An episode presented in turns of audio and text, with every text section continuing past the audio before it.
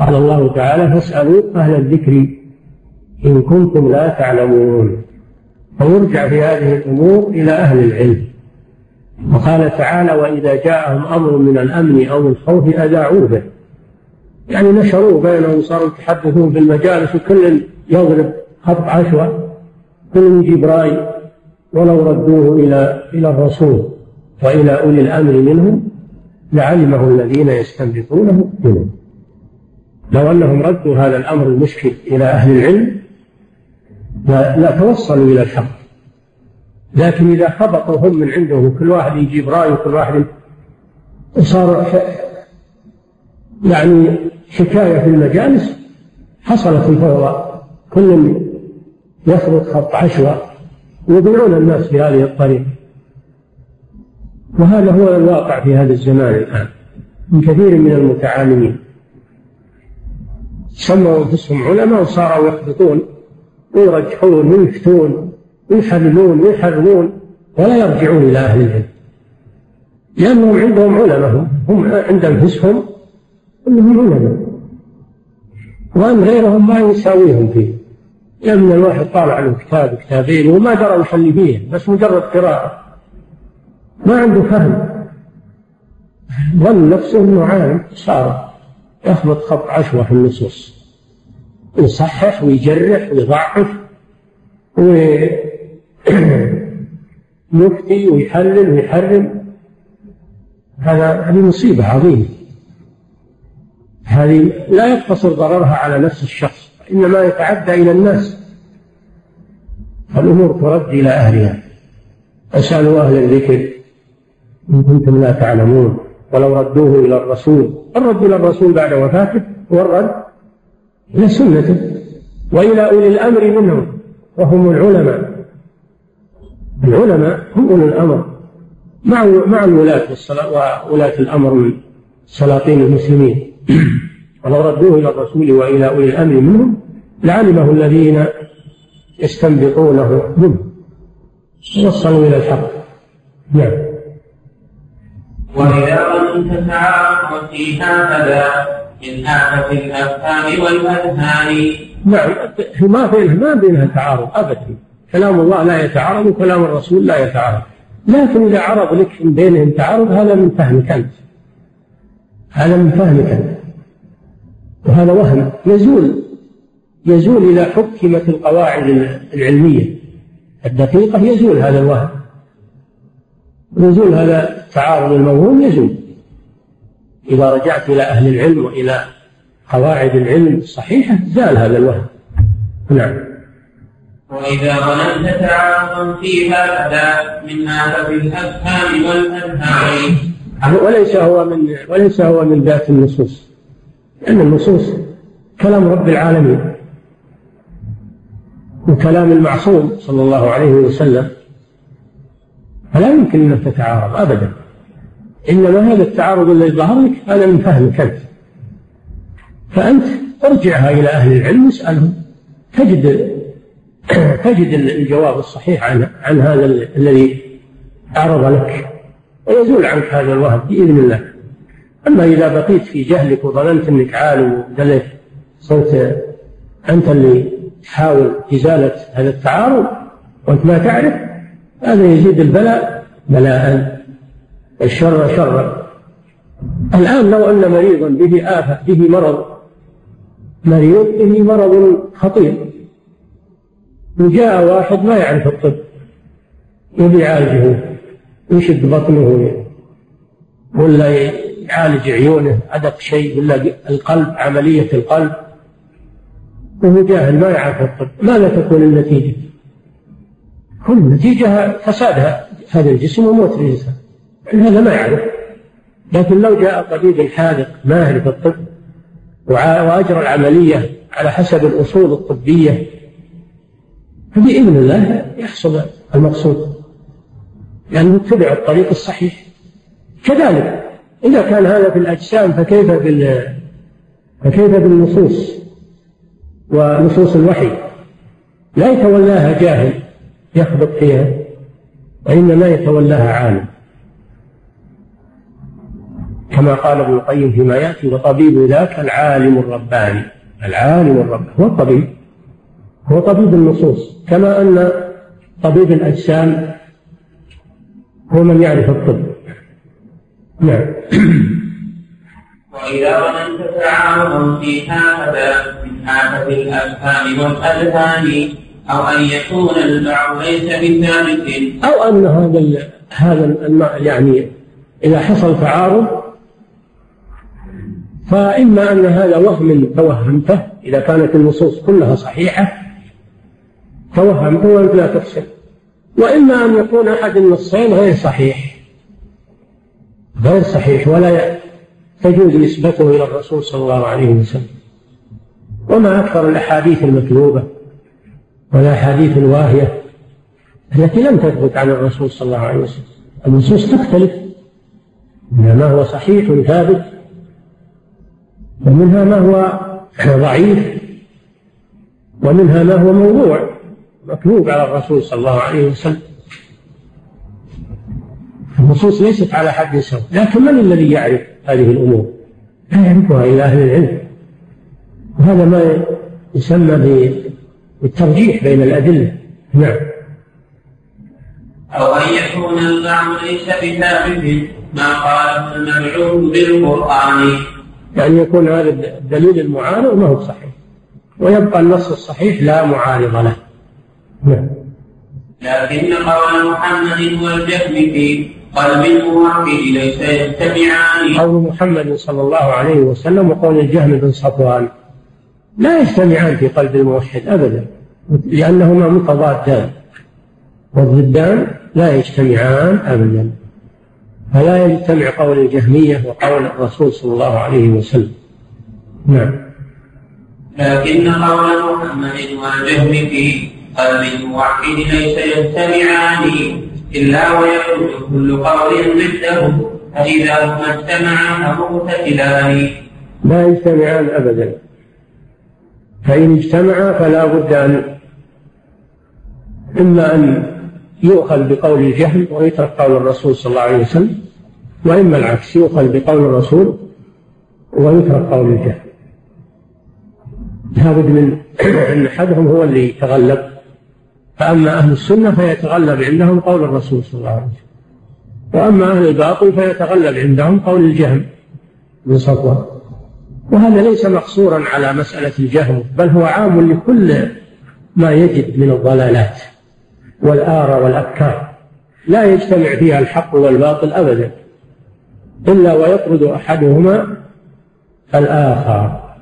الآن يوجد من ينتسب إلى الدعوة من يقول إذا تعارض الحديث مع مع العقل فأنا أقدم العقل. ولست على استعداد أن ألغي عقلي في حديث رواه البخاري أو وصل الحد إلى هذا. إلى هذا المستوى والعياذ بالله. لأنه ما تشاء لأنه ما ما صار للحديث عنده ميزة. ما صار لكلام الرسول صلى الله عليه وسلم عنده ميزة. وإنما الميزة للعقل. أو ما يسمونه بالعلم الحديث. يقولون إذا تعارض النص مع العلم الحديث لا العلم الحديث هو المقدم. يا سبحان الله. موزن العلم الذي جاء عن الله مع العلم الذي قاله مخلوق من الخلق بمجرد ظن وحدس توهم نظريات متناقضة متصارعة بينها هذا يسمى العلم الحديث. نقول لا كلام الله وكلام رسوله لا يقدم عليه شيء مهما كان. لأن نظريات الناس تختلف وهي مصدر صادرة عن ظن لا عن يقين وعن آراء الناس وآراء الناس تختلف تضطرب نظريات تتصارع. نظرية اليوم عند الناس أنها يقينية وبعد يومين تجي نظرية أخرى تبطلها. وهذا حدث كثيرا في النظريات اللي يسمونها علمية.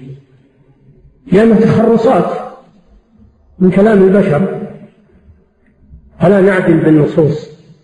لا قول فلان ولا نظرية فلان أبدا. نعدل لكن ما يعرف هذا إلا أهل الخبرة.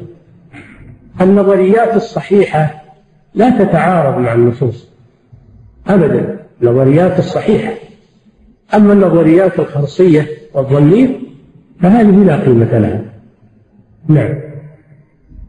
والناس بعد على ثلاث حزبه أو حربه أو فارغ متوالي الناس ثلاث أصناف حزب الله جل وعلا أو حرب الله وهم حزب الشيطان؟ أو واحد فارق ما عنده لا موالاة لا للشيطان ولا للرحمن. فارق يعني بهيمة. بهيمة من البشر. فارغ الذهن. فأنت انظر نفسك من أي هذه الثلاث أنت من حزب الله؟ أو من حزب الشيطان أو الثالث الذي ما ما عنده تفكير بالأمور وإنما همته الأكل والشرب فقط ويعيش كعيشة البهائم. أنت لا تخلو من أحد هذه الثلاثة تميز نفسك. ليس هناك قسم رابع أبدا. حتى تقول أنا من القسم الرابع ما في قسم رابع.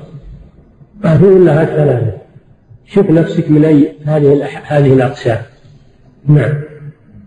والناس بعد على ثلاث حزبه أو حربه أو فاعل متوالي فاختر لنفسك أين تجعلها فلا. والله لست برابع الأعيان. ما في رابع لا بد انك حدها الثلاث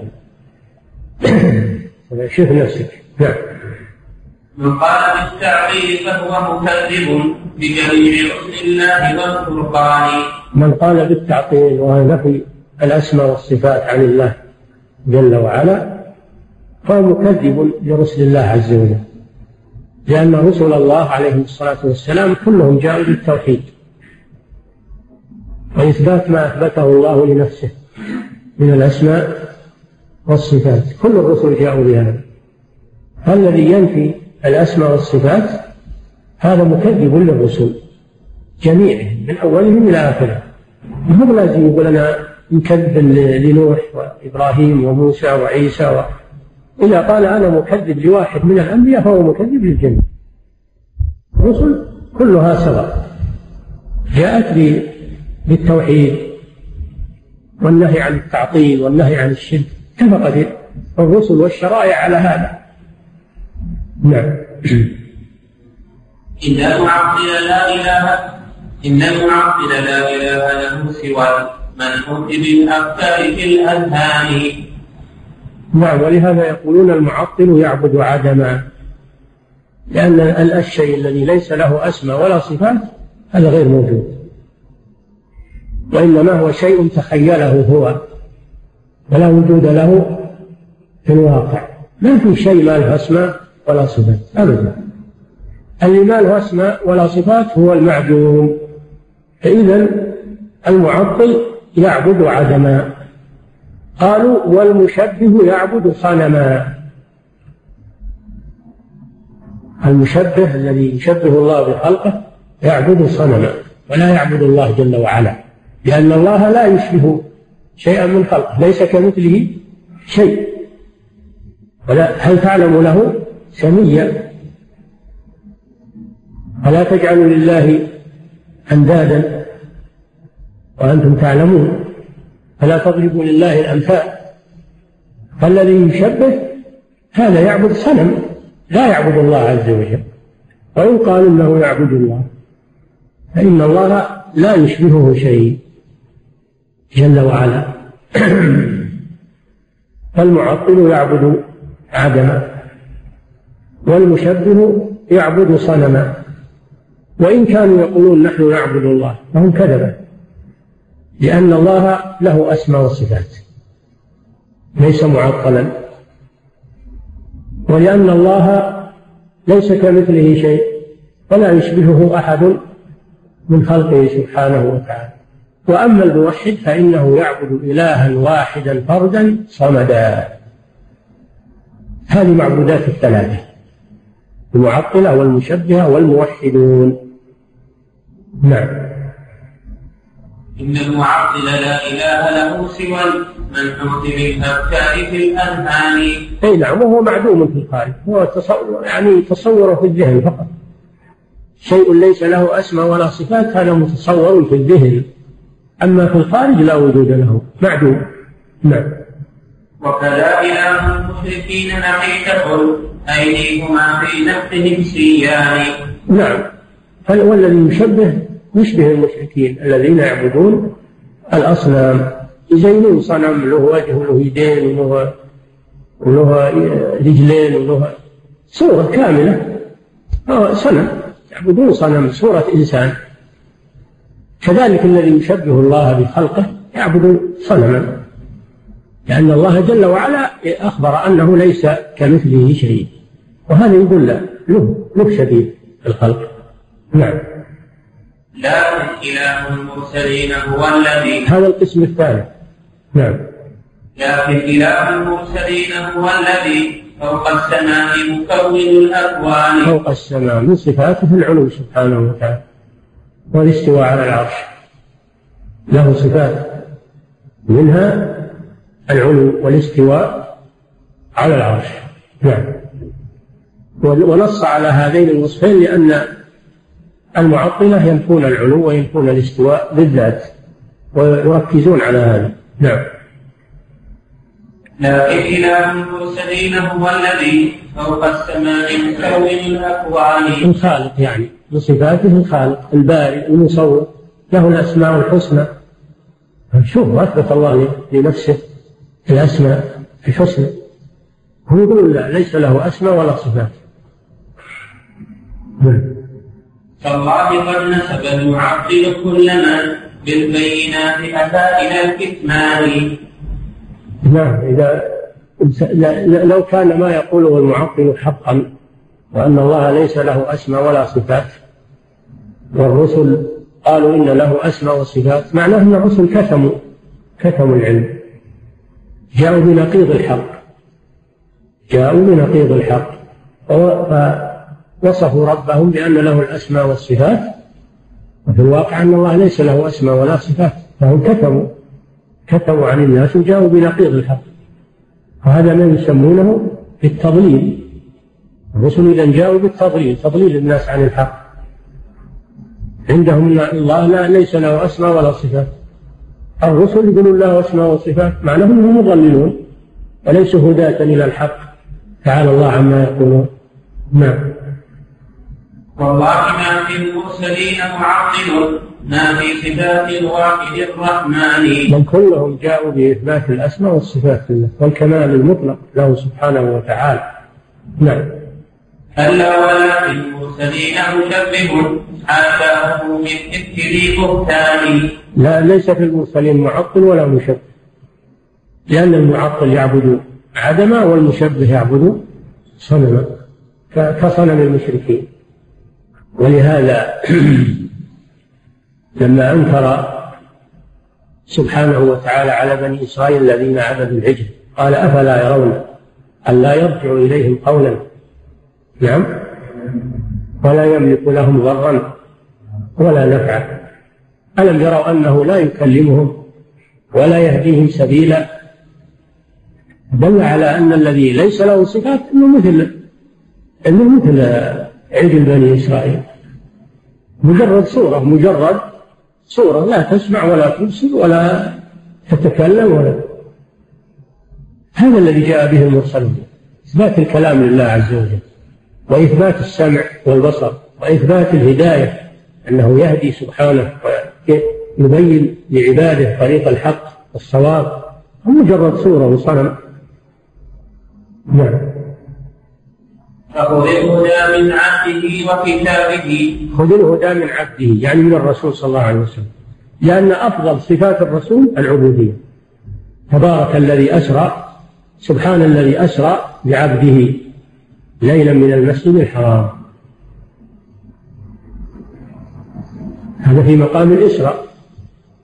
وفي مقام الإنزال تبارك الذي نزل الفرقان على عبده.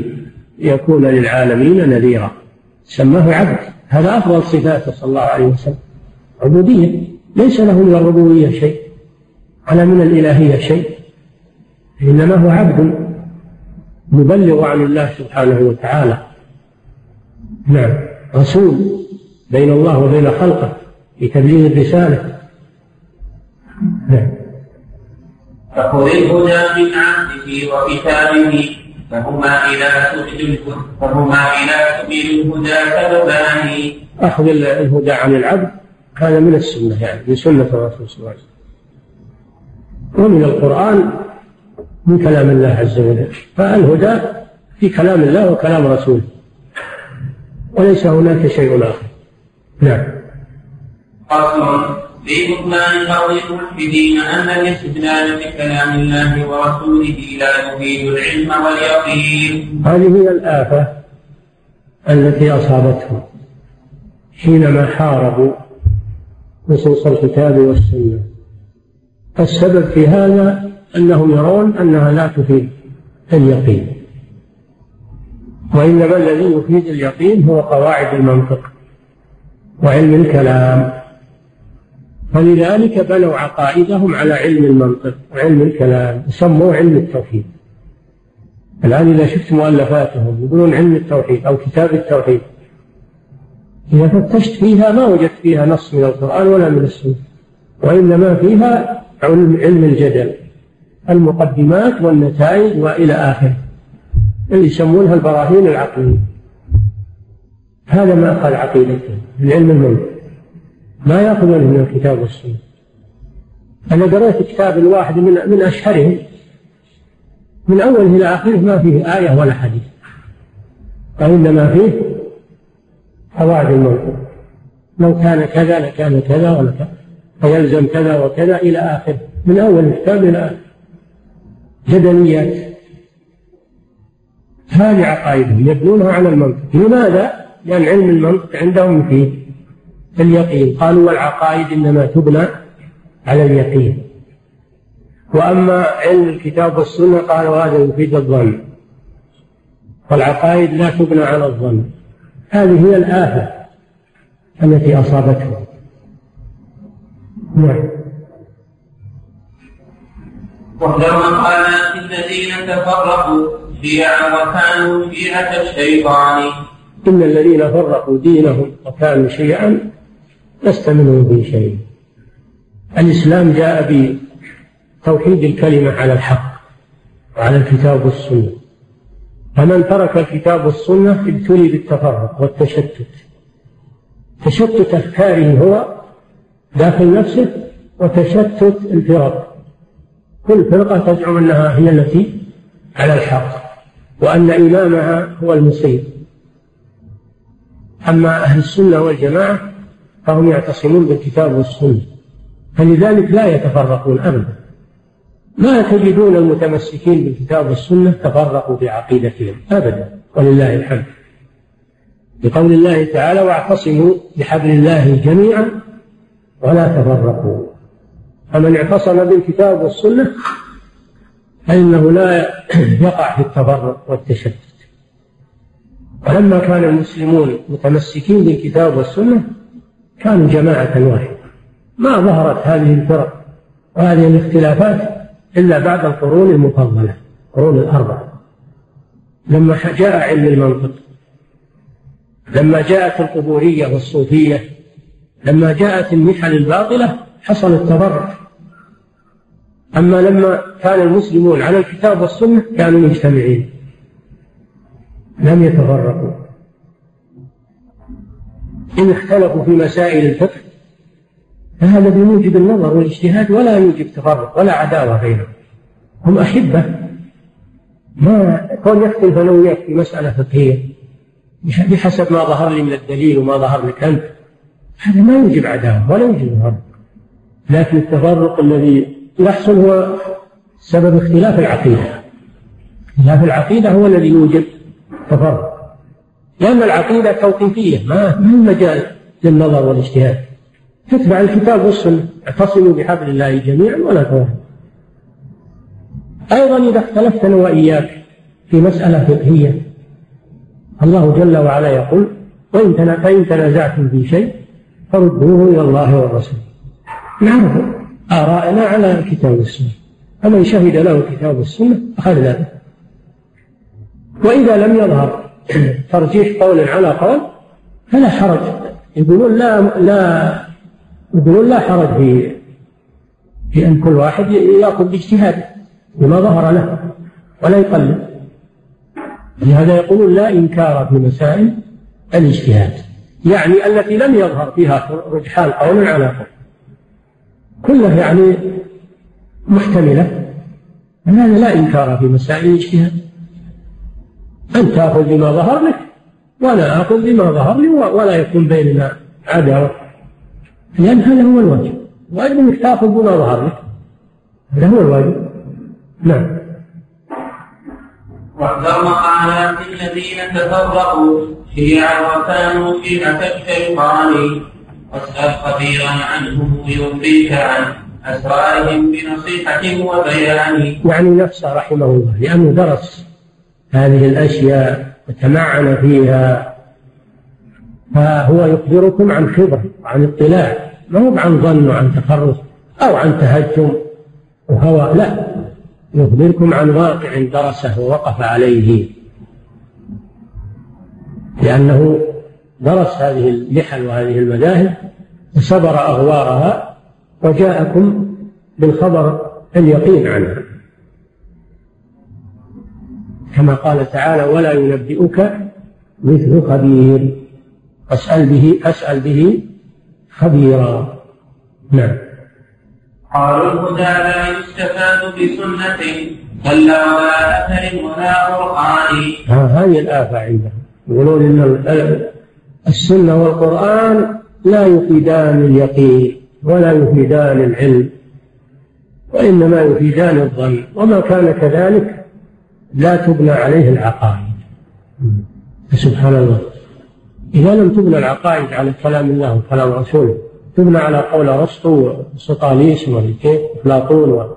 ها؟ نعم. قال الهدى لا يستفاد بسنة كلا ولا أثر ولا قرآن. إذ كل ذاك أدلة لفظية لم إذ كل ذاك أدلة لفظية لم تغن عن علم ولا إيقان ظواهر لفظية ما تفيد يقين يقولون ولا برهان. أما القواعد المنطقية وعلم الكلام والبراهين العقلية هذه خلاص. يعني فيها اليقين فيها فيها البرهان هي التي يعتمد عليها. إن كان القرآن وافقها والسنة وافقتها أهلا وسهلا. هذا يفرحون به لأنه يؤيد ما فاهم عليه. وإن كان خالفها قالوا لا. ما نقبل الظواهر اللفظية. ونخلي عقولنا ونخلي قواعدنا المنطقية. نعم. فيها اشتراك ثم إجمال يرى وتجرد بالزيد والنقصان يقولون نصوص القرآن والسنة فيها إجمال يعني فيها شيء مجمل فيها شيء مطلق وفيها شيء مجاز.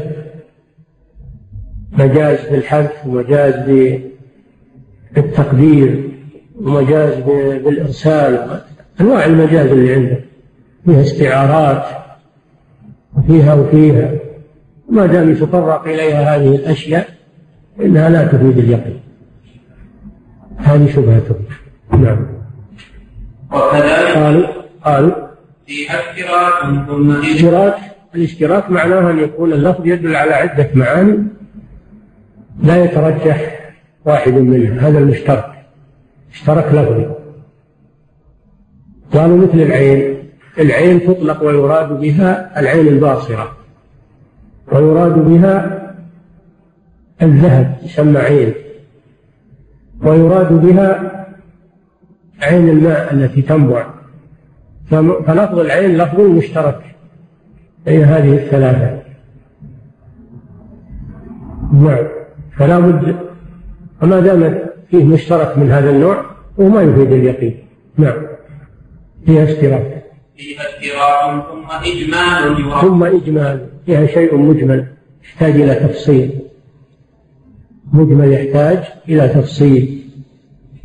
والمجمل هذا محتمل. نعم.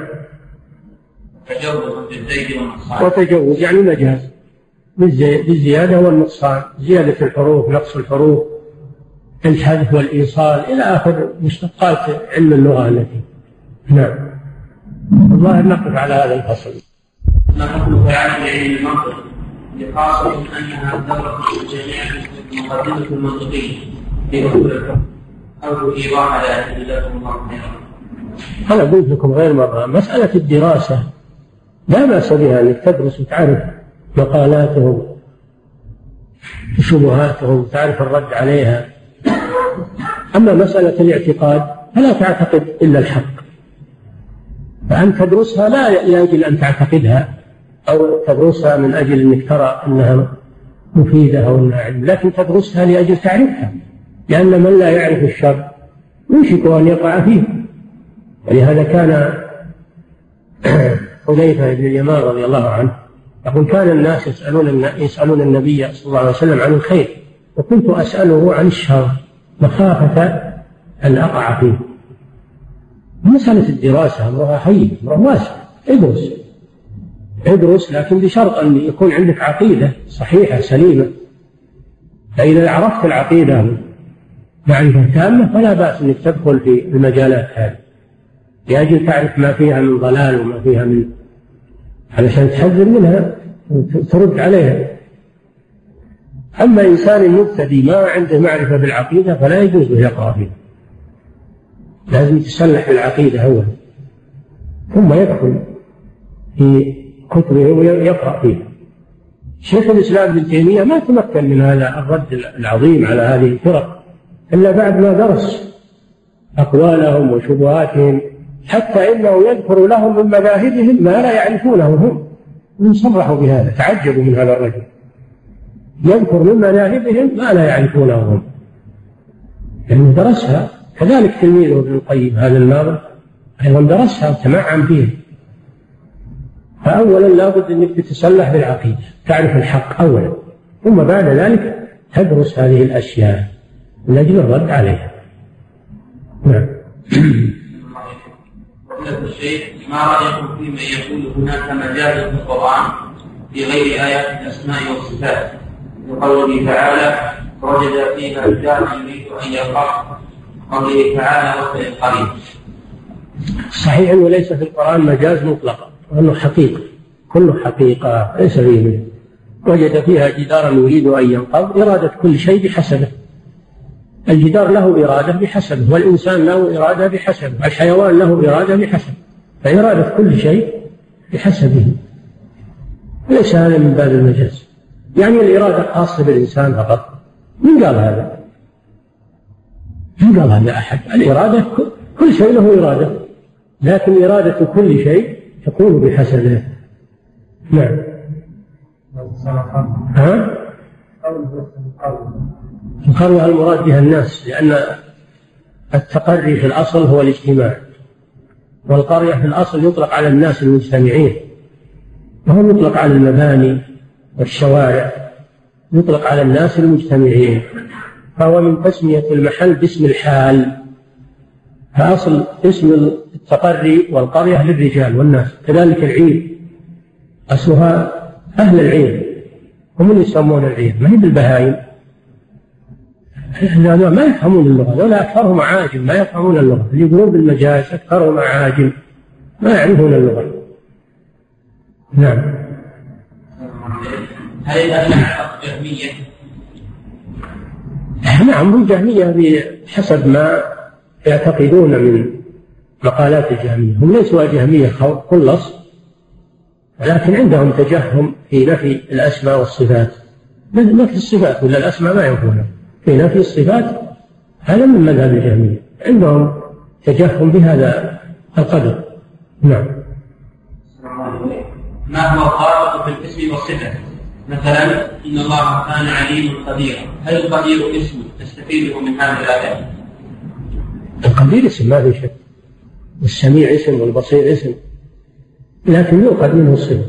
قدير يؤخذ منه القدرة. السميع يؤخذ منه السمع. بصير يؤخذ منه البصر. نعم.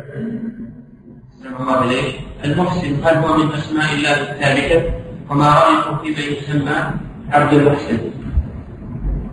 ليس هو من الأسماء الواردة الثابتة لكن هو مأخوذ من الله جل وعلا يوصف بأنه يحسن إلى عباده. يحسن إلى عباده. وأحسن كما أحسن الله إليك. الله يوصف بالفعل بأنه يحسن إلى عباده. وأما أنه يؤخذ من منه اسم لله بهذا المحسن هذا لم يرد. نعم.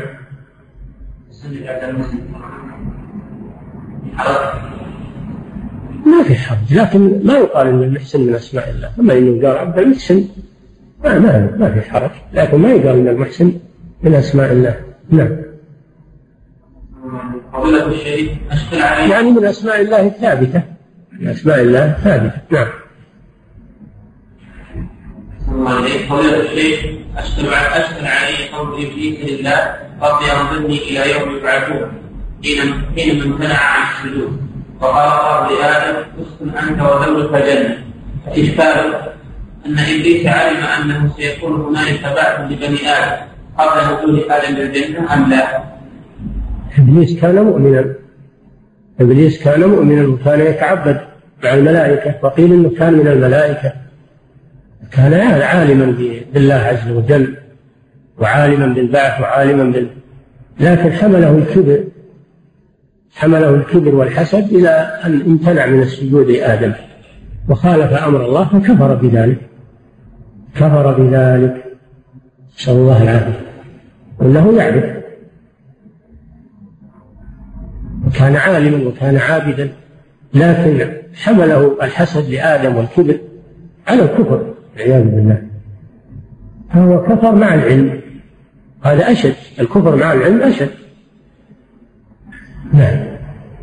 أحسن الله إليك. هل في قول الله تعالى إن الله في كل مكان ونفيه للعلوم ما الحكم في هذا؟ هذا من مذاهب الجهمية. هذا من مذاهب الجهمية. وإذا قالوا أن الله في كل مكان يصير حلولية هذا قول الحلولية. لكن الأشاعرة لا يقولون في كل مكان. يقولون لا داخل ولا خارج ولا يمنع ولا يسرى ولا ولد ما يقولون في كل مكان. اللي يقولون في كل مكان هم الحلولية. نعم. ما هو الضابط في الأفضلية في تأخير صلاة العشاء؟ هل هو على قدر ما أمكن تأخيرها أن نؤخرها أم نصليها في بداية الوقت؟ أم تأخيرها إلى آخر الوقت؟ أم بين ذلك؟ يتبع الأرفق. إذا كان الأرفق التقديم قدم وإذا كان الأرفق التأخير أخر. النبي صلى الله عليه وسلم كان إذا رأى الصحابة اجتمعوا عجل وإذا رآهم تأخروا أخر. لأن وقت العشاء متسع. وقت العشاء متسع وكل ما تأخر فهو أفضل. لكن إذا عارض هذه الأفضلية مشقة على الناس فإن دفع المشقة مقدم على تحصيل الأفضلية. نعم. الله الشيخ هل يعتبر شراب البيرة من قبيل المشتبهات؟ البيرة يسأل عنها الأطباء. إذا كان فيها كحول فيه حرام. إذا كان ما فيها كحول هي الأصل الإباحة. الأصل الإباحة. إلا إذا ثبت فيها كحول يعني شيء من الخمر. فهي حرام. نعم. الله تعالى أعلم وصلى الله وسلم. بسم الله الرحمن الرحيم. الحمد لله رب العالمين وصلى الله وسلم على عبده ورسوله نبينا محمد وعلى آله وأصحابه أجمعين. قال الناظم رحمه الله تعالى فصل في بطلان قول الموحدين أن الاستدلال بكلام الله ورسوله لا يفيد العلم واليقين. وكما قال الذين تفرقوا شيعا وكانوا شيعة الشيطان واسأل خبيرا عنهم ويؤذيك عن أسرارهم بنصيحة وبيان قالوا الهدى لا يستفاد بسنة كلا ولا أثر ولا قرآن إذ كل ذاك أدلة لفظية لم تبد عن علم ولا إيقان فيها اشتراك ثم إجمال الإدراك وتجوز بالزيد والنقصان.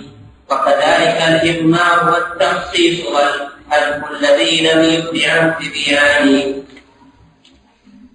والنقل آحاد فموقوف على صدق الرواة وليس ذا برهان. إذ بعضهم في البعض يغنى دائما والقلب فيهم فهو ذو إمكان وتواتر وهو القليل ونادر جدا فأين القطع بالبرهان بسم الله الرحمن الرحيم. يريد الناظم رحمه الله أن يرد على علماء الكلام الذين بنوا عقيدتهم على قواعد المنطق وعلم الكلام ولم يبنوها على أدلة القرآن والسنة التي هي مصدر الحق وما عذرهم في ذلك قالوا لأن أدلة القرآن والسنة أدلة لفظية واللفظ يتطرق إليه شيئان الشيء الأول في المتن فمتونها فيها احتمالات فيها إجمال وفيها مطلق وفيها مجاز وفيها حذف وتقدير. فلهذه هذه الأوجه لا تفيد اليقين أنها محتملة والعقيدة لا تبنى على احتمالات إنما تبنى على يقين. وكذلك في أسانيدها. أسانيدها يغلب عليها أنها أخبار آحاد. وأخبار الآحاد يتطرق إليها الكلام في الرواة والنقلة ولذلك فيها جرح وفيها تعديل وفيها تصحيح وتضعيف. والمتواتر وهو ما نقله جماعة عن جماعة من أول السند إلى آخره. يستحيل تواطؤهم على الكذب هذا قليل. قليل في في الأحاديث. أغلبها آحاد العقيدة لا تبنى على الأدلة التي هذا شأنها. هي إما صحيحة لكن ألفاظها محتملة. وإما غير صحيحة في أسانيدها. كذا يقولون. وهذا كلام باطل هذا الكلام باطل لأن الله أنزل القرآن هدى للناس شفاء لما في الصدور أنزله حجة على خلقه وأرسل الرسول ليبين ما أنزل الله جل وعلا للناس. والرواة عدول ثقات فما دام صح السند سواء كان متواترا أو أحد فإنه يفيد العلم ويفيد اليقين. فالرسول صلى الله عليه وسلم كان يقبل أخبار الآحاد كان يقبل من رأى الهلال وحده ويثبت في ذلك صوم الشهر وكان يرسل رسله آحادا إلى الملوك وإلى وإلى الرؤساء وإلى القبائل وكان يرسل جباة الزكاة يرسل العامل واحدا. وحده. يقول إن الرسول أرسلني إليكم فيصدقونه ويدفعون إليه زكاة أموالهم ما عهد أن الأمة الإسلامية تتوقف في الأخبار أبدا. أخبار الآحاد. فهي تفيد العلم وتفيد اليقين. ضرورة. أما ما لم يصح هذا ليس كلامنا فيه. إنما كلامنا فيما صح عن الرسول صلى الله عليه وسلم. صححه الأئمة وحكموا بصحته فهذا لا مجال للطعن فيه. وأيضا لو أخذنا بهذا الكلام ما صح حكم في الدنيا لأن الناس يتخاطبون بينهم. فلو إنك خاطبت واحد قال كلامك ما ما يفيد شيء إنه محتمل خربت الدنيا. العقود تخرب. إن العقود تبنى على إيجاب وقبول. وتصح. شهود أيضا يقبلون على أخطر شيء وهو عقد النكاح واستحلال الخروج. استحلال الخروج بكلام. استحلال الخروج بكلام. الشهادة كلام. كلام يخبر به الشاهد أنه رأى أو سمع؟ ويقبل هذا يحكم به عند القاضي. فكل أحكام الدنيا كلها مبنية على الألفاظ. إذا صارت الألفاظ ما تفيد شيء فسدت المعاملات فسدت العقود فسدت الدنيا كلها. نعم. وتواتر وهو القليل نادر جدا فأين القبر بالقرآن هذا ويختار السلامة بعد ذاك المحارب صاحب السلطان. كل هذا من كلام الخصوم ويقولون أيضا الأدلة اللفظية يحصل بينها تعارض. فبأيها نقطع مع التعارض. الحمد لله العلماء وضعوا ضوابط عند التعارض. معروفة لأنه عند ما يظهر تعارض ينظر. فإن أمكن الجمع وجب. وإن لم يمكن الجمع فلا بد من الترجيح يؤخذ بالراجح. إذا لم يمكن الترجيح فلا بد من أن أحد الخبرين ناسخ للآخر يؤخذ بالنسخ ينظر المتأخر منهما فينسخ المتقدم نعم. هذا ويحتاج السلامة بعد من ذاك المعاين صاحب السلطان. وهو الذي بالعقل يعرف صدقه والنهي مولود لدى الإنسان. فلأجل هذا قد عدلناها وغلينا العقول ومنطق اليونان. يقولون ما دامت هذه الطعون تتجه للأخبار اللفظية عزلناها عن الاستدلال. وحكمنا العقول لأن العقول ما فيها مجال للشك. يقول عقول من؟ حكمون عقول من؟ العقول تختلف أيضا. لكن إذا كان أنكم تطعنون بالنصوص لأنها تختلف فالعقول أيضا تختلف. عقول البشر قاصرة. عقولهم قاصرة. لا تعلم كل شيء. وأيضا هي مختلفة. فبعضهم بعض العقول يجيز شيء وينفيه العقل الشخص الآخر. بعضهم يقول هذا ثابت بالعقل يصدقه العقل الآخر يقول هذا يكذبه العقل. الاختلاف بين العقلانيين أكثر من الاختلاف بين أدلة الشرع. بلا شك. أيضا لو كانت العقول كافية لما احتجنا إلى الرسل ولما احتجنا إلى الكتب. لو كانت العقول كافية ما أنزل الله ما أرسل الله من رسول ولا أنزل من كتاب. أحالنا إلى عقولنا. هذا كلام باطل ظاهر البطلان نعم. انظر إلى الإسلام كيف من بعد هذا القول بالبطلان إذا أبطلت نصوص الكتاب والسنة فماذا تكون حال الإسلام؟ تكون حاله لا شيء.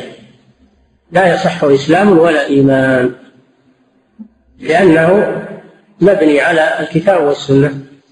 نعم. وانظر إلى القرآن معلوما لديهم عن حقوق ولاية في قرآن عزلوا كلام الله عز وجل عن إفادة اليقين. فماذا يبقى بأيدي الناس؟ إذا عزل كتاب الله ماذا يبقى بأيدي الناس؟ عقل فلان وعقل فلان؟ نعم. وانظر إلى قول الرسول كلامنا. دون لديكم ليس ذا سلطان. سنة الرسول تصبح معزولة. ليس لها سلطان ولا حكم. فماذا تكون حالة الإسلام والمسلمين والشريعة عند هؤلاء؟ نعم. وقال ما عملوه تعظيما له أيرم ذاك ذو عرفان. ما عزلوه تعظيما له وإنما عزلوه تنقصا له أنه لا يفيد العلم عندهم ولا يفيد اليقين. وهذا هو عين النقص. بكلام الله كلام الرسول صلى الله عليه وسلم. نعم. يا ليتهم إذ يحكمون بعمله لم يرفعوا رايات الإتقان نعم. لما حكموا بعدل القرآن والسنة ماذا عملوا؟ رفعوا رايات جنكيز خان الذي هو رئيس التتر الملحد الخبيث وجاءوا بقانونه اللي يسمونه الياسر وحكموه بين الناس. استبدلوا كتاب الله وسنة رسوله بنظام الكفر والإلحاد. وهذه سنة الله عز وجل أن من ترك الحق ابتلي بالباطل ثم ذكر الله عن اليهود. ولما جاءهم ولما جاءهم رسول من عند الله صدق لما معهم نبذ فريق من الذين أوتوا الكتاب كتاب الله وراء ظهورهم كأنهم لا يعلمون واتبعوا ما كتب الشياطين. تابعوا السحر. نبذوا كتاب الله والتوراة وأخذوا بالسحر كتب السحر. كذلك هؤلاء. نبذوا القرآن والسنة وأخذوا بنظام جنكيز خان الملحد. نعم حكموه بين الناس. نعم. يا ويلهم ولوا نتائج يا ويلهم ولوا نتائج فكرهم. وقضوا بها قطعا على القرآن. حكموا نتائج عقولهم. وبراهين منطقهم يسمونها عقلية حكموها وتركوا كتاب الله وسنة رسوله صلى الله عليه وسلم. قال لهم ولوا بشارات بسينامين ولوا منطق اليوناني ورجالهم يعني جمع رذيل. وهم سفلتهم. ولوا إشارات ابن سينا كتاب اسمه الإشارات لابن سينا. الفيلسوف الملحد. له كتاب اسمه الإشارات. لما جاءت غزو التتار وكان المفتي عندهم اللعين نصير الكفر الطوسي الشيعي هذا هو المفتي التتر وهو الذي وهو الذي جر التتار على المسلمين. يسمى بالخواجة نصير الدين الطوسي. نعم؟ نصير نصير الدين يسمى فلما لما إنهم تغلبوا على بلاد المسلمين هذا الخبيث الطوسي حذف القرآن من المحاكم وجعل بعده كتاب الإشارات ابن سينا. فهذا بديل عن القرآن عندهم. نعم. وانظر إلى نص الكتاب مجددا واصبر عليه ممزقا اللقمان كيف عملوا بالقرآن جندلوا يعني قتلوا بعمل ماذا ومزقوا. لأنه ما له ما له قيمة. لا يستدل به في العقائد ولا يحكم به بين الناس في المنازعات ولا يعمل به. وإنما العمل بنظام قانون جنكيز خان وإشارات ابن سينا الملحد. وهذا هو الواقع. هذا هو الواقع على الدول الكافرة التي نبذت كتاب الله وعوضت بدله القانون الفرنسي أو القانون الشيطاني. هذا هو الواقع الآن. وما أشبه الليلة بالبارحة. نعم. وانظر إلى نص الكتاب مجددا واصطل عليه ممزقا اللقمان بالطعن بالإجمال والإضمار والتخصيص والتأويل بالبهتان. والاشتراك وبالنجاة وحذف ما شاءوا بدعواهم بلا برهان. أعاد شبهاتهم التي ذكرها في أول الباب يطعنون في القرآن بهذه الأمور. ويقولون ما دام كذلك فإنه لا يفيد العلم. ما دام لا يفيد العلم فإنه لا يصلح للاستدلال ولا للحكم بين الناس. نعم. وانظر إليه ليس ينفذ حكمه بين الخصوم وما له من شان. وانظر إليه ليس يقبل قوله في العلم بالأوصاف للرحمن. لا يستفاد منه لا في عقيدة ولا في حكم بين الناس. نعم. لكنما المقبول حكم العقل أحكامه لا يستوي الحكمان. مقبول عندهم حكم العقل لا حكم القرآن. عقل من؟ عقول اليونان قواعد المنطق وعلم الكلام. هذا المقبول عندهم. يبكي عليه أهله وجنوده بدمائهم ومدامع الأجفان أهل القرآن يبكون من هذا هذا العمل الشنيع. وهذا المنكر الفظيع. وهذا هو الواجب أن المسلمين ينكرون المنكر ويغارون لدين الله عز وجل وحرمات الله إذا انتهكت. نعم. عابدوه ممن ليس يحكم غيره وسواه معدود عن السلطان. في القديم وقت السلف الصالح والحكم للقرآن والسنة. هذا الذي عهدوه لكن لما جاء هؤلاء غيروا عزلوا القرآن والسنة وجعلوا بدلها أنظمة البشر وقوانين البشر. نعم. إن غاب نامت عنه أقوال الرسول لهم دون الورى حكمان نعم أقوال الرسول تفسر القرآن. تفسر القرآن وتبينه. وقد يأتي في أقوال الرسول أحكام ليست في القرآن. أن الله جل وعلا أرسله بالهدى ودين الحق.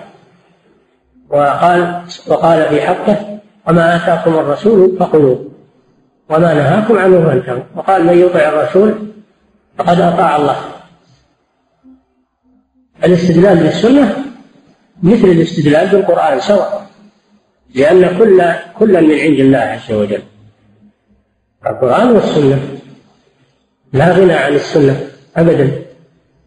فهي التي تفسر القرآن وتدل عليه وتعبر عنه. وقد يكون فيها أحكام ليست في القرآن.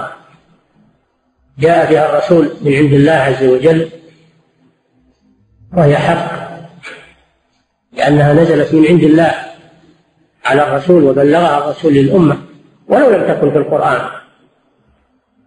مثل النهي عن الجمع بين المرأة وعمتها والجمع بين المرأة وخالتها هذا ليس في القرآن.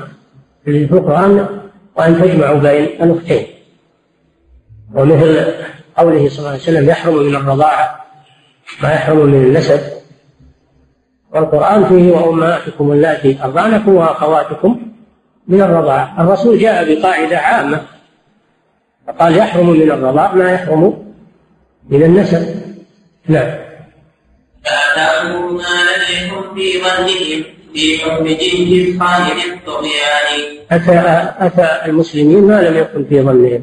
من تغير الأوضاع وتسلط جنكز خان وحزبه الملاحدة بما فيهم الشيطان نصير نصير الظلم ونصير الكفر كما يقول ابن القيم الطوسي ملحد. وهذا ليس خاصا بهذا الملحد بل الشيعة كلهم على هذا المنهج لو يظهرون يوما من الأيام بأهل السنة ترون ماذا يصنعون. هذا عمل الشيعة من قديم الزمان. لو يظهرون يصير لهم سلطة ترون ماذا يعملون بالإسلام والمسلمين. هذا مذهبهم أن يبغضون الصحابة وأبا بكر وعمر يسبونهم ويلعنونهم. ماذا يصنعون لو تمكنوا؟ نعم. تغلي تغلي قلوبهم حقدا على على على الإسلام والمسلمين لو تمكنوا. لما تمكن هذا الخبيث منهم ماذا صنع؟ نعم.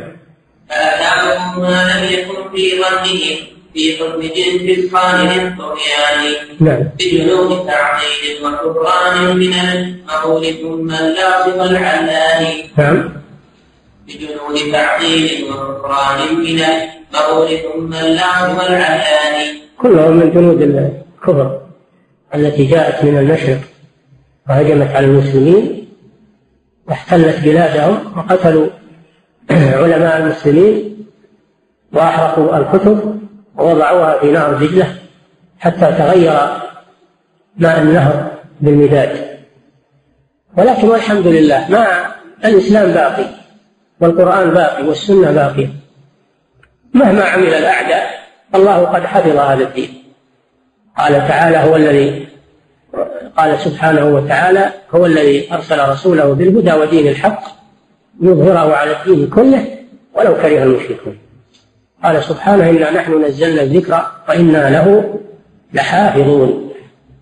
فمع ما حصل على المسلمين من النكبات والويلات وما حصل من تسلط الكفار وفتكهم بالمسلمين الإسلام لم ينله أحد بسوء والحمد لله. نعم. فعلوا بملته وسنته كما فعلوا بأمته من العدوان. نعم فعلوا بالكتاب والسنة. كما ذكرت لكم أنهم حرقوا الكتب ووضعوها في النهر بزعمهم أنهم قضوا على الإسلام وانتهى أنهم قضوا عليه وانتهى وقاموا على المسلمين فقتلوهم بعشرات الآلاف. بعشرات الآلاف بل بالملايين قتلوهم وظنوا أن الإسلام انتهى. ولكن الحمد لله الإسلام عاد جديدا ولم يناله هؤلاء بسوء. النكبة حصلت على المسلمين. وذلك إن شاء الله فيه رفعة لدرجاتهم. وتكفيرا وتكفير لسيئاتهم ولكن لم ينالوا الإسلام بسوء بل بقي وسيبقى بإذن الله. وأيضا ما قضوا على المسلمين لأن الله تكفل أن تبقى طائفة من أهل الحق ظاهرين لا يضرهم من خذلهم ولا من خالفهم حتى يأتي أمر الله تبارك وتعالى. فمهما عمل الأعداء بالإسلام والمسلمين فإنهم لن يتمكنوا من إطفاء نور الله يريدون أن يطفئوا نور الله بأفواههم. والله ويأبى الله إلا أن يتم نوره ولو كره الكافرون. نعم. والله من قالوا لجنكيز خان حتى أعرضوا عن محكم القرآن. لا يجتمع طاعة جنكيز خان وطاعة القرآن أبدا لأن جنكيز خان ملحد كافر عدو لله ولرسله فكيف تجتمع طاعته مع طاعة الله عز وجل؟ نعم. والله ما ولوا إلا بعد حد للوحي عن علم وعن إيقان نعم. عدلوا عن سلطانه وهو اليقين المستفاد لنا من السلطان. نعم هذا رد عليهم يقول إن القرآن يفيد اليقين. لأنه كلام الله جل وعلا. اذا كان كلام الله لا يفيد اليقين؟ فما الذي يفيد اليقين؟ كلام جنكيز خان ولا بن سينا ولا. هذا اللي يفيد اليقين. كلام الرسول الذي لا ينطق عن الهوى إذا كان لا يفيد اليقين ما الذي يفيد اليقين؟ نعم. هذا ولم يكفي الذي فعله حتى تمموا الكفران بالبهتان جعل القرآن عظيم إذ عرضوه جعل القرآن عظيم إذ عرضوه أنواعا معددة. جعل القرآن عظيم إذ عرضوه أنواعا معددة من النقصان. نعم. قطعوا القرآن بعض وأجزاء للقضاء عليه. كما أن الكفار وصفوا القرآن بأنه سحر وأنه كلام البشر وأنه أساطير الأولين وأنه وأنه أنزل الله تعالى إنك إنا كفيناك المستهزئين الذين يجعلون مع الله إلها آخر فسوف يعلمون. وأعرف عن المشركين الذين جعلوا القرآن فاصدع بما تؤمر وأعرض عن المشركين الذين جعلوا القرآن عظيم أي أجزاء وأسماء مختلفة. أحد يسميه سحر أحد يسميه كلام البشر أحد يسميه أساطير الأولين إلى آخر ما يقولون. هذا كلام الكفار الأوائل. الكفار الذين جاءوا من بعدهم وهم الذين يعنيهم ابن القيم سلكوا هذا المسلك قالوا إنه ما, ما يفيد اليقين إنه مجمل ومطلق وإنه فيه ناسخ ومنسوخ وفيه كذا وكذا وفيه مجاز وفيه حد وفيه وفيه. هذا تقطيع للقرآن فعمل هؤلاء يشبه عمل أسلافهم من الكفرة. لكن مع هذا كيدهم في نحورهم. القرآن لا يزال غضا طريا كما أنزل على محمد صلى الله عليه وسلم. لم ينله تحريف ولا تبديل ولا رغم حقد أعدائه وحرصهم على تغييره وتبديله ما تمكنوا من هذا. نعم. جعل القرآن عندنا إذ أرضوها الضوء يعني قطعوه نعم. جعل القرآن عندنا إذ عروها وعن معددة من النقصان. نعم. منها انتفاء خروجه من ربنا. لم يكن من رب ولا رحمن. نعم بعضهم قال القرآن كلام البشر الأولون الكفرة الأولون قالوا في القرآن أنه كلام البشر الكفرة المتأخرون من الجهمية ومن وافقهم يقولون إنه مخلوق وليس كلام الله. إنما الله خلقه في اللوح المحفوظ أو خلقه في جبريل أو في محمد فهو عندهم عند الجهمية ليس كلام الله مثل ما قال إخوانهم من قبل إن هذا إلا قول البشر. هذه طائفة منهم. نعم. من انتفاء خروجه من ربنا لم يكن من رب ولا رحمن خروجه من ربنا وخروجه من ربنا يعني أن الله تكلم به سبحانه وتعالى. نعم. لكنه حرف من اللوح ابتدى أو جبريل أو الرسول الثاني. إما أن الله خلقه في اللوح أو خلقه في جبريل أو خلقه في محمد الرسول الثاني. الرسول الأول هو جبريل الرسول الثاني هو محمد عليه الصلاة والسلام. هذا قول الجهمية. وهو يشبه قول المشركين إن هذا إلا قول البشر. نعم. فقاله رب السماوات العلى ليس الكلام بوصف ذي الغفران. ليس الكلام صفة لله عز وجل. فلا ينفون الكلام عن الله. يقولون الله لا يتكلم. نعم. حبا له سلبه أكمل وصفه. عرفوه حفظ الغيب والكفران. نعم. حبا للجهمية. سلبوا الله أعظم وصفه وهو الكلام. سلبوه أعظم وصف اتصف به. وهو الكلام. لأن الذي لا يتكلم هذا ناقص. الأخرس الذي لا يتكلم هذا ناقص. أو الجماد الذي لا يتكلم هذا ناقص. الله جل وعلا عاب على اليهود لما عبدوا العجل. ألم يروا أنه لا يكلمهم ولا يهديهم سبيلا؟ اتخذوه وكانوا ظالمين. ألم يروا أنه لا يكلمهم؟ فمن أدلة بطلان عبادة العجل أنه لا يتكلم. وهؤلاء يقولون إن الله لا يتكلم. فجعلوه مثل العجل الذي صنعه السامري تمثال نعم. ألم يروا أنه لا يكلمهم ولا يهديهم سبيلا. اتخذوه وكانوا ظالمين. وفي الآية الأخرى ألم يروا أنه ولا يرجع ولا يرجع إليهم قولا ولا يملك لهم ضرا ولا نفعا نعم نعم يستوي بالله نسبته إلى بشر ونسبته إلى الرحمن. يستوي كلام البشر كلام الرحمن. من يقول هذا؟ نعم من أين للمخلوق عين صفاته؟ الله أكبر ليس يستويان كيف تكون صفة الخالق في المخلوق؟ يعني معنى أن المخلوق صار مساويا للخالق. تعالى الله عن ذلك الله جل وعلا يقول ليس كمثله شيء. لا تضربوا لله الأمثال. نعم. ولم يكن له كفوا أحد. نعم.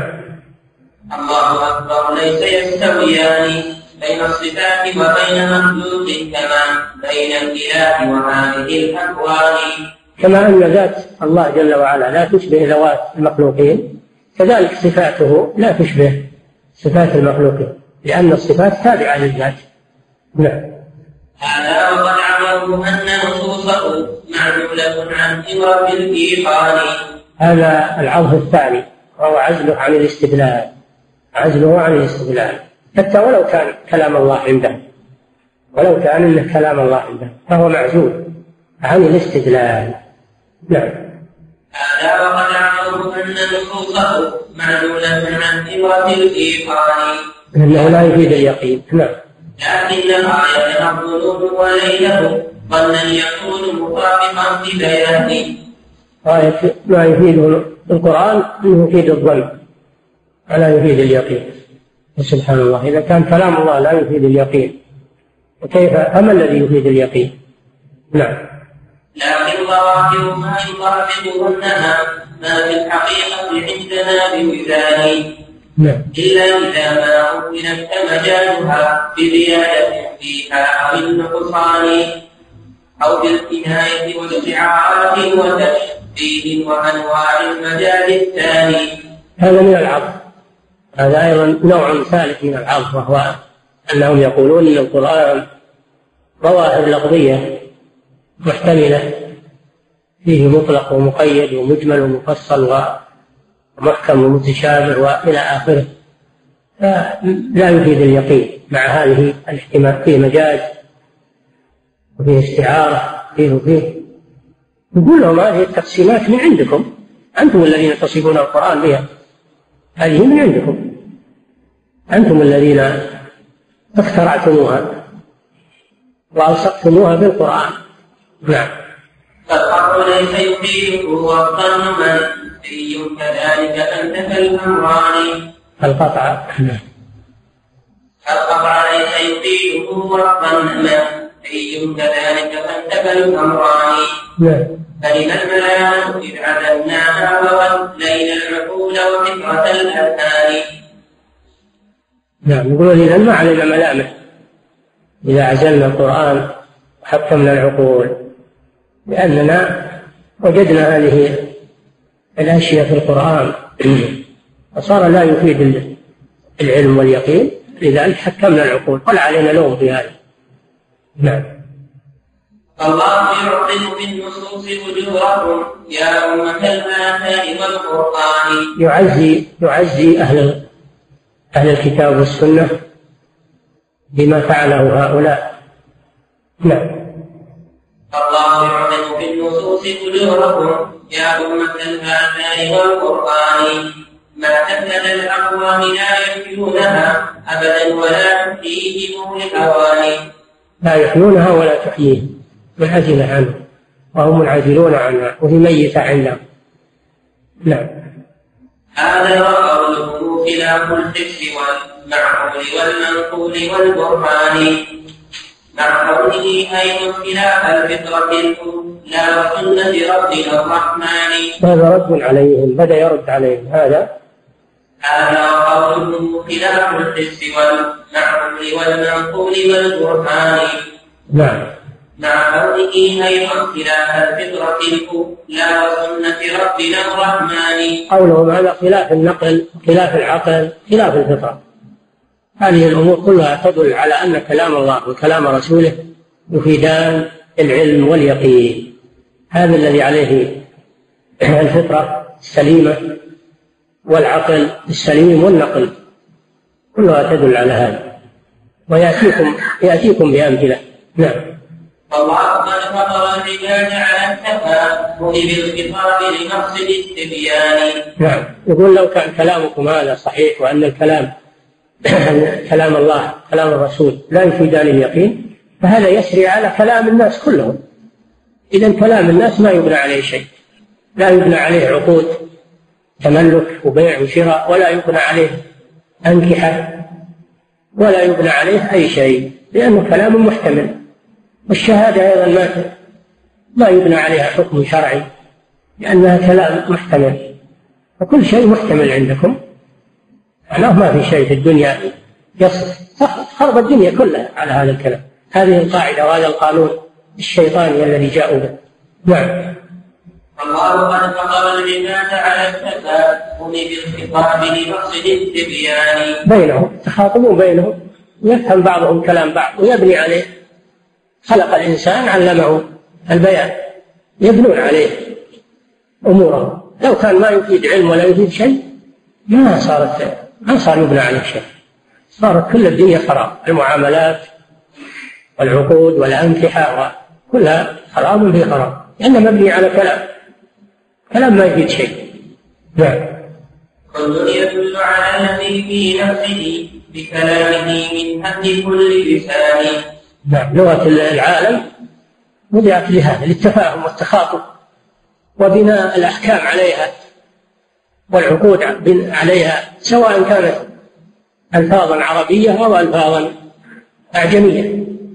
وحتى حتى الطيور والوحوش كلها تتفاهم فيما بينها في لغاتها تتفاهم فيما بينها بلغاتها التي جعلها الله فيها ويفهم بعضها لبعض وتبني عليها ما تريد من تصرفات. فعلى كلام هؤلاء هذا كله خراب ولا ولا هو صحيح. نعم. المخاطب قاطعا بمراده هذا مع التقصير بالإنسان مع التقصير بالإنسان الناس يبنون على كلامهم مع قصور في الإنسان. فكيف لا يبنى على كلام الله وكلام رسوله؟ المعصومة من من الخطأ. نعم. إذ كل لفظ غير لفظ نبينا ودونه قيل بلا نكران بلا شك كلام الناس. أقل درجة من كلام الرسول صلى الله عليه وسلم المعصوم الذي لا ينطق عن الهوى. ومع هذا يبنون على كلام البشر. مصالحهم تقتضي هذا. نعم. حاشا كلام الله فهو الغاية؟ أسوانه أعلى إذا كان هذا في كلام الرسول في كلام الله من باب أولى. نعم. لم يفهم الثقلان من لفظ كما فهموا من الأخبار والقرآن. الناس يفهمون من